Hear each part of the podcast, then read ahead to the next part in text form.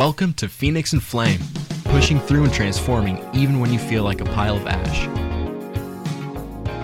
This podcast is not intended for use as psychotherapy. If you feel you are in crisis, please call 911 or contact your local crisis hotline. Welcome to Phoenix and Flame. I'm Dana, and this is my podcast on pushing through and transforming even when you feel like a pile of ash what I said a couple of weeks ago, I think now time is starting to all run together, uh, is that I was going to launch more solo episodes like I used to do back in the day and intersperse them in between the wonderful interviews that I get to do. And so today, I'm actually at my office and feeling a bit like a, a pile of ash. I was earlier. I explained all this, I think, a couple of episodes ago, my last solo one, about all the things that are going on the rehabbing that's going on, the rebranding process, and upcoming online boundaries course I'm going to be making available. And I feel like I meet myself coming and going. I'm I'm so busy. To be quite honest, I I'm worn out a lot of the time.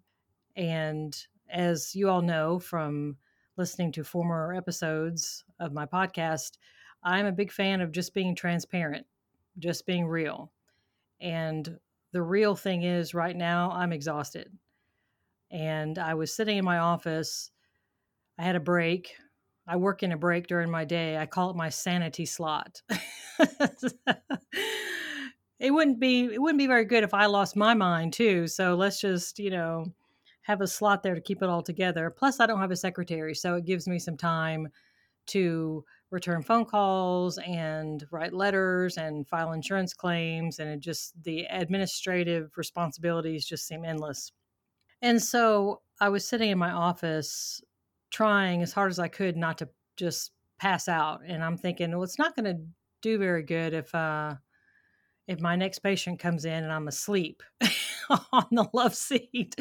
So I thought, I've got to get up and get going. I've got to do something. I've got to get my blood pumping. I've got to go do something. So I happened to glance across my office and I saw a sign that I had hanging there. I like funny, snarky kind of signs. And this one, the quote, it's actually from Mark Twain. And he said, Never try to teach a pig to sing it wastes your time and annoys the pig. And I thought, hmm, I think I'd like to talk about that for my next solo podcast. I could definitely do that. And by the way, if you happen to hear a doorbell in the background, that just means that my next patient is here and they'll be sitting in the waiting room. So no worries, just ignore it if you hear that. So, anyway, this quote never try to teach a pig to sing, it wastes your time and annoys the pig. What does that even mean? Well, pigs don't sing, do they? They're just not capable of it. And trying to teach a pig to sing is utterly ridiculous. It does waste your time because you could be spending your time on something else. And you're not going to get anywhere trying to teach the pig to sing. It's a total waste of your time and it will very much annoy the pig. I'm just imagining in my mind someone literally trying to teach a pig to sing. I'm sure that's on some video out there somewhere, but it sounds like it would be quite hysterical. So, my next question is Do you have a pig in your life that you are trying to teach to sing? Think about that. Do you have a pig in your life that you are trying to teach to sing? For example, do you or are you in a relationship with a narcissist, someone who has a narcissistic behavior pattern, and you are trying to get this person to actually acknowledge and care about your needs. That is not going to happen. Someone who has a very strong narcissistic behavior pattern, they only see their own needs. They're very manipulative and they largely view other people as tools to get their own needs met. Now, they can appear to care for short periods of time. They can engage in conversation that makes them seem as if they care. They can maybe buy you gifts that makes it seem as if they care, but just wait. Just wait for it and you'll see eventually what they wanted in the end was to kind of get you softened up and buttered up so that you can be an effective tool to get their needs met. Another example are you in a relationship somehow with someone who's lost in addiction and you are trying to get them to stop using? You don't have the power to do that. That is above your pay grade. It's heartbreaking to see someone that you care about lost in addiction. It's absolutely heartbreaking. But if they don't want to change, you cannot make them. That is not something you can do. Again, that is like trying to teach a pig to sing. That is not going to work. It is a waste of your time and it will annoy them greatly. A third example that I thought of is do you happen to have someone in your life who happens to be rather violent? And you are trying to get them to have a healthy conversation and work things out rationally. Good luck with that. Again, the violent person cannot be healthy and rational at that moment.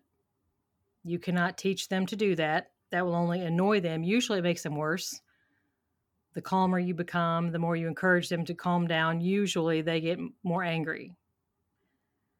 And there's reasons for that, but that's beyond the scope of this podcast episode.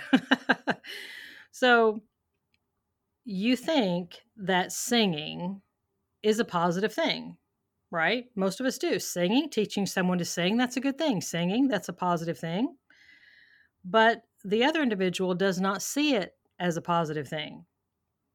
Okay. For example, you think it'd be great if the person in your life that happens to be a narcissist would think about your needs once in a while. They don't agree with you. The person that you know that is lost in addiction, you think it would be great if they would stop using. They don't agree with you. The violent person that might be in your life, you think it would be wonderful if they would just calm down and have a healthy conversation and work things out rationally. They don't agree with you. You all have heard me talk about boundaries a lot. Well, I'm bringing it up again because I can't seem to talk about anything without coming back to boundaries. You have a right to your opinion that singing is a good thing, that a narcissist thinking about your needs once in a while is a positive thing, that someone lost an addiction, stopping using is a good thing. Or a violent person calming down, having a healthy conversation, and thinking rationally is a good thing. However, they disagree with you. And the thing about boundaries is the other people in your life, they have a right to their opinion as well. It matters not if you agree with it. They have a right to their opinion just like you have a right to yours.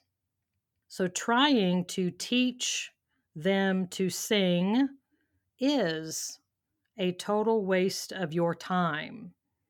But setting your boundary with these individuals and deciding how you will interact with them given their behavior patterns is not a waste of your time. That is a very healthy, strong thing to do. And believe it or not, it's healthy for the other person. When you do that, you are refusing to be an enabler. You are refusing to participate in a codependent pattern. And you are setting a healthy boundary based on a pattern that the dysfunctional person has presented to you in your relationship. And you don't like it. You have a right not to like it. You have a right to keep yourself safe. That is part of boundaries is setting your lines out, setting your boundary lines to keep yourself safe. That is your job. That is not somebody else's job. It'd be great if other people would be concerned about that. And sometimes that happens, and that's wonderful. But at the end of the day, keeping yourself safe is your job. So, although trying to teach a pig to sing is a total waste of your time and does annoy the pig, setting healthy boundaries with these individuals to keep yourself safe and letting them know by your behavior how you're going to interact with them, what you will tolerate and what you will not. That is not a waste of time. Probably still going to annoy them.